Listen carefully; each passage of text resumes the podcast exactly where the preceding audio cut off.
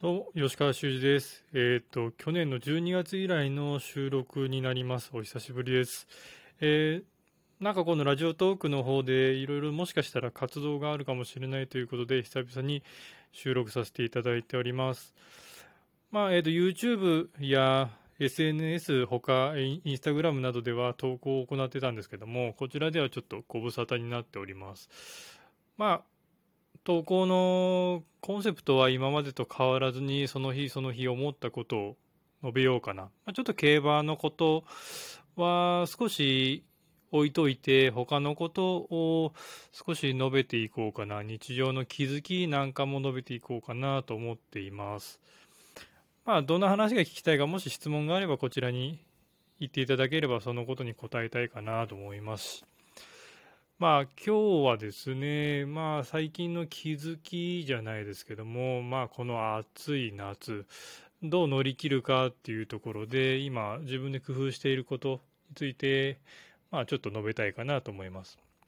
まあ、そんなね、あの、エアコンつけっぱなしに寝るっていうのが好きではないので、いかにこう楽に寝るかっていうところを今、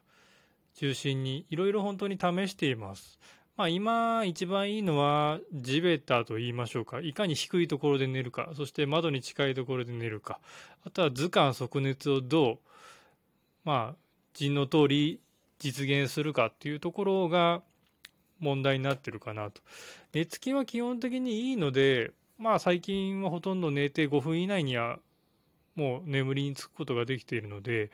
そんなに気にしていないですし、変な寝汗もかいていないので、まあ、うまく寝れているのかなとは思っています。まあ、それでもこの夏、6月末からいきなりの猛暑で、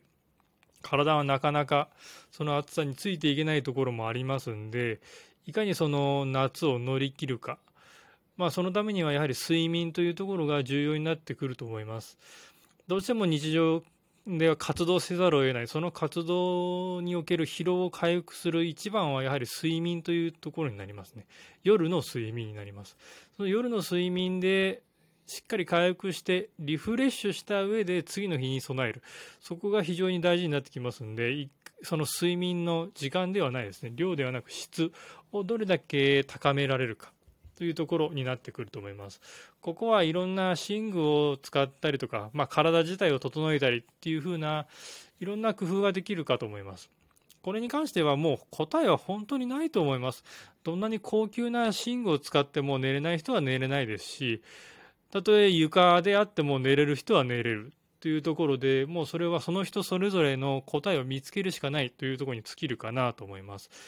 だからいろんなものを試してみて、どれが合ってるか合ってないかは自分で体感をした上で判断する。まあ、人の意見も当然大事だと思いますけども、人の意見を鵜呑みにするわけではなく、その意見を実際体感してみて、体感して自分に合ってるかどうかをいろいろ試してみる。そういうところで、今回のこの夏をうまく乗り切るヒントがあるんではないかなと思います。私も日々いろいろ試しています。どんな、まあ、寝巻き、どんな格好がいいのかとかですね、そこ。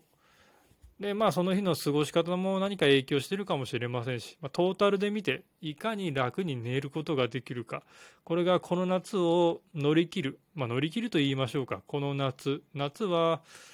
この今年の秋から冬にかけての影響が出てきますんで、寒くなった時に何か不調が起きた時にはうまく夏を乗り切れなかったということで、まあ、反省をする。まあ、逆に言うと、この夏うまく乗り切れてる人は、冬をちゃんとうまく過ごした人とも言えますんで、もう今からは遅いのかもしれませんが、まあ、できるだけそのあがいてですね、できるだけリフレッシュできるそんな睡眠の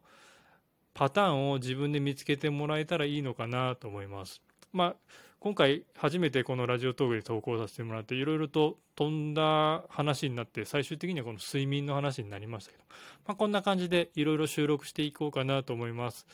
よかったらお付き合いください。以上です。